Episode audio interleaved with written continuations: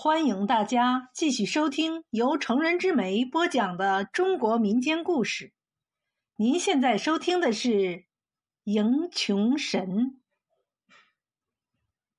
大年五更迎财神，是老祖宗留下来的习俗。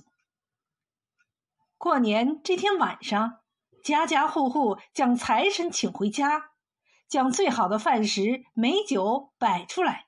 让他老人家享用，祈求财神来年赐福给自己。这年黄历上说财神正南，除夕傍晚，家家户户便走出家门，去村前正南方向迎财神。有个叫牛二的人却打着灯笼，拿着纸和香，向村后走去。他家开酒房，生意一直不好。他想：我年年迎财神、供财神，反倒年年亏损。今年过年，人家迎财神，我偏去迎穷神，看看究竟能穷到什么程度。他来到郊外，烧了纸和香，磕了头，做了揖，嘴里不住的念叨：“迎穷神，穷神道，试试生意好不好？”明年生意再不好，财神、穷神都拉倒。牛二刚说完，就有一个黑乎乎的老头站在了跟前儿。牛二问：“老人家，你是谁？在这里干什么？”“我是穷神，在等人接我。我年年等。”等了多少年，终于让我等着了。老头沙哑着嗓子说：“牛二一听，着实吃了一惊。年年迎财神，谁也没见过财神的真面目。嘿，今天这穷神竟然现身了，该不会是假的吧？”想到这里，便问道：“老爹，您？”您真的是穷神？老头指指自己：“你看看，不是穷神，谁像我这个样子？”听他这么一说，牛二便将灯笼提起，仔细打量这个自称穷神的人。这一看，不由得倒抽了一口凉气。只见那老头蓬头垢面。衣衫褴褛，骨瘦如柴，还真像是穷神。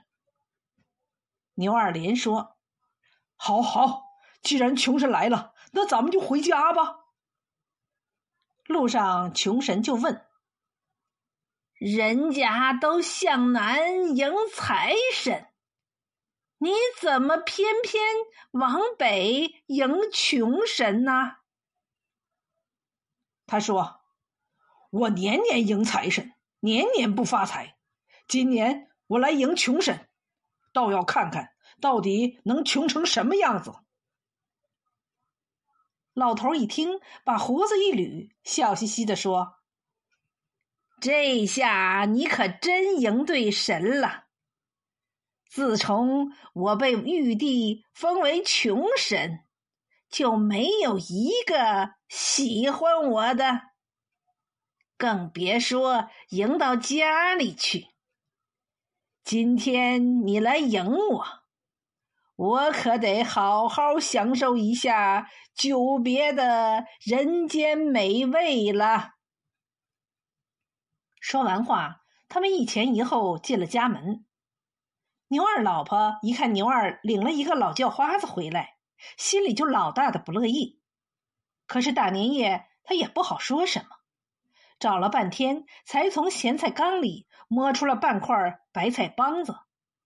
他洗了洗，端上来说：“家里没吃的了，您就将就一下吧。”穷神忙说：“不用吃菜，有酒就行。”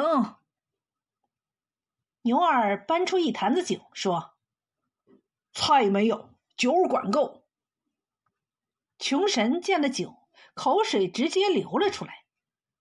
他家原来也很富有，只因他嗜酒如命，把家底儿全喝光了，连老婆孩子也饿跑了，剩下他一个人，成了天底下最穷的人。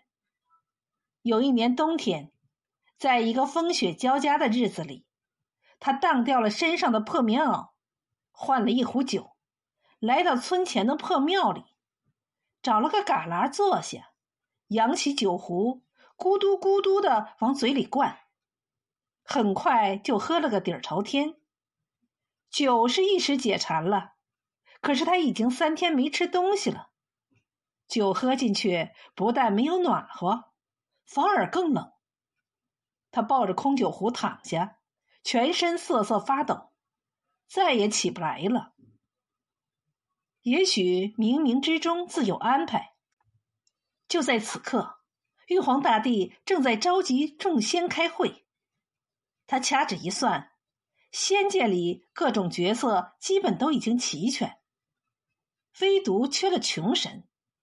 玉皇大帝当即便决定补上这个缺儿。他派太上老君到凡间找一个最穷的人选。太上老君寻遍天下，好歹在破庙里找到了奄奄一息的他。随即将他带上天庭，玉帝也觉得他最合适。自从封神以后，他再也没捞着喝一口。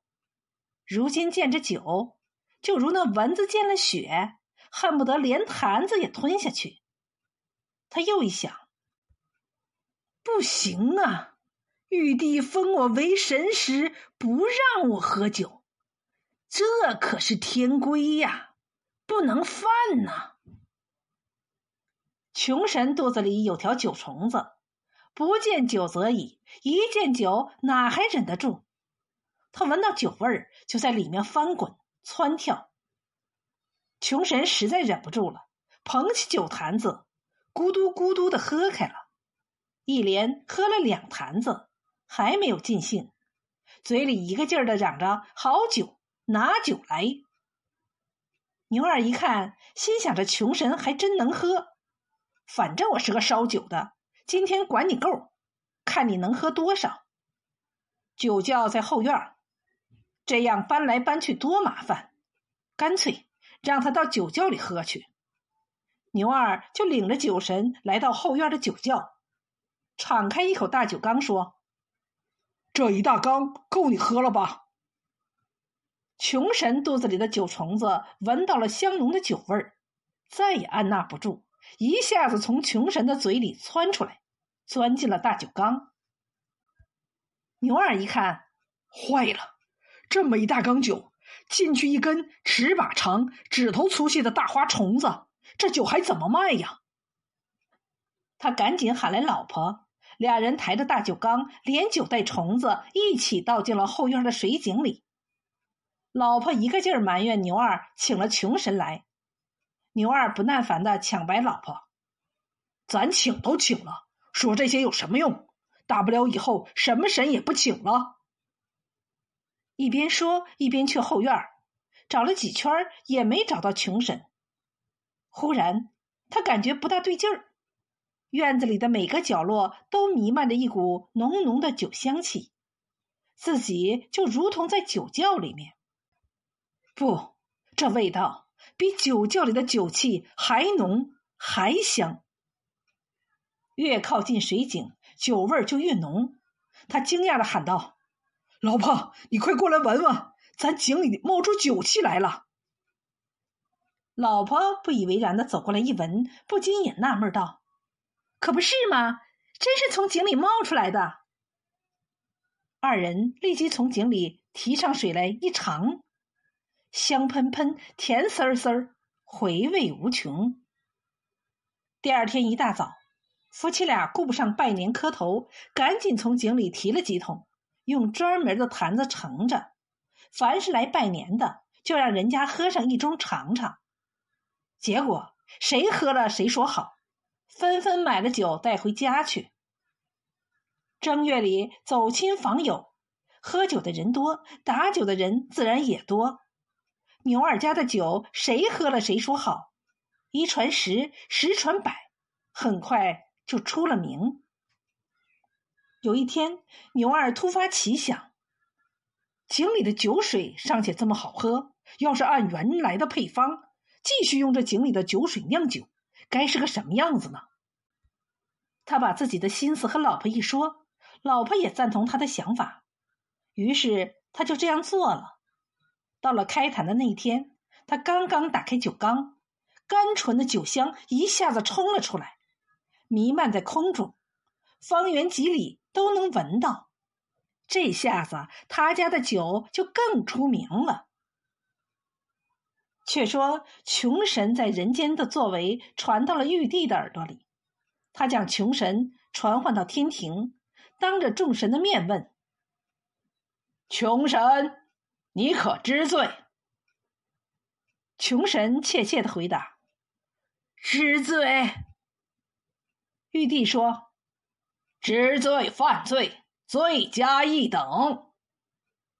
穷神说：“起初我也不想违反天规，可是，可是，都是我肚子里的酒虫子闹的，然后就控制不住了。狡辩，酒是从你嘴里喝进去的。”还是你意志不坚决，还有，你滥用神权，把井水变成酒，该当何罪？玉帝责问。穷神说：“起初我肚子里的酒虫子经不起酒的诱惑，在我肚子里折腾，我实在是经受不起，就不管不顾的喝了酒。”破了天规，我承认有罪。可是我肚子里的酒虫子将一个穷造酒的酒弄脏了，我就得赔偿人家，这是人之常情。难道不也是神之常情吗？再说了，牛二两口子见酒弄脏了。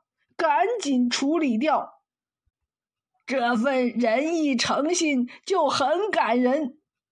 要是换了别人，酒里进了酒虫子，又没有外人看见，怎么会舍得倒掉？就冲这儿，也应该帮他一把。玉帝听穷神的话，不住的点头，说：“好。”这事儿赦你无罪，但是你私自开了酒戒，还是要罚的。现在就贬你到凡间普度众生，力所能及的帮助那些需要帮助的人，直到世间没有穷人了，你再返回天庭。穷神领旨来到凡间，整日想着帮助穷人脱贫致富的法子。既然一切起因于酒，那就再从酒下手吧。他从牛二酿酒的经验看，要想酿出好酒，就要有好井水。于是他想方设法，求龙王，拜土地，改变酿酒人家的水质，将蓝水变软变甜。增加有利于人民健康的矿物质，于是世间的酒越酿越好，人们喝了身体强壮起来，日子也就越过越好。